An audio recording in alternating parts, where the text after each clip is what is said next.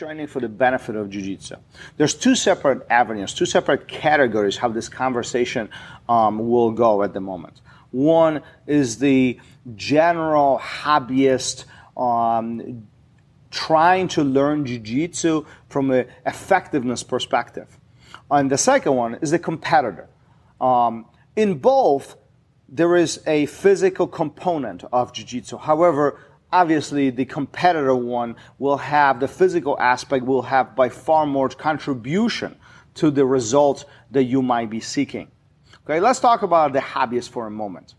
Um, in my mind, at least, it is not necessary for you to run 20 miles a week or swim 100 laps a week or um, lift weights or do CrossFit on daily basis in order for you to be effective in jiu-jitsu. However, more you invest into your body and your general fitness, more results you're going to have on the mat. So it's something to really think about, about very fine balance between how much time you spend on the mat, how much time you invest into your fitness. Now, when it comes to a competition, this is where the physical aspect is by far more visible, simply because you're trying to compete and have a very specific goal on that day of the competition your strength, your speed, your weight, your power could have impact on your result. This is where I would really encourage you to talk to your coaches, coach you, talk to your instructors, and really understand what what balance um, is important. How can you uh, bring the maximum? How can you maximize your success when it comes to the competition? right? The, our physical approach to the competition is slightly different simply because, well, we might have several different fights in the same day. Conditioning plays a significant factor. And let's just be honest, when we are going that six or eight or 10 minute round with somebody who's trying to inflict pressure on us, us being physically and mentally strong is going to have a huge impact at the end of the result.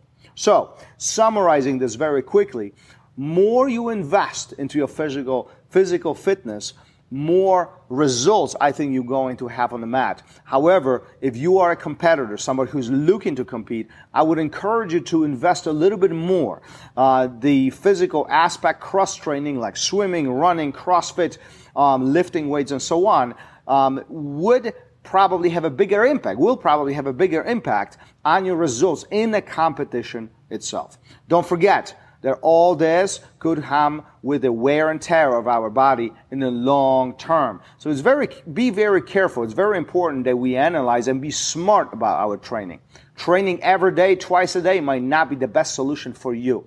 So think about that. Talk to the ones um, who are advising you at this point and find the best solution for you. Until then, thanks for listening. If you would like to engage and send me your comments, thoughts, questions, I'll be happy to bring it up to the show and help you out in any way I possibly can. You can find me on Instagram, RozdzynskiBJJ. Until then, keep on rolling. I'll see you guys on the mat. Peace.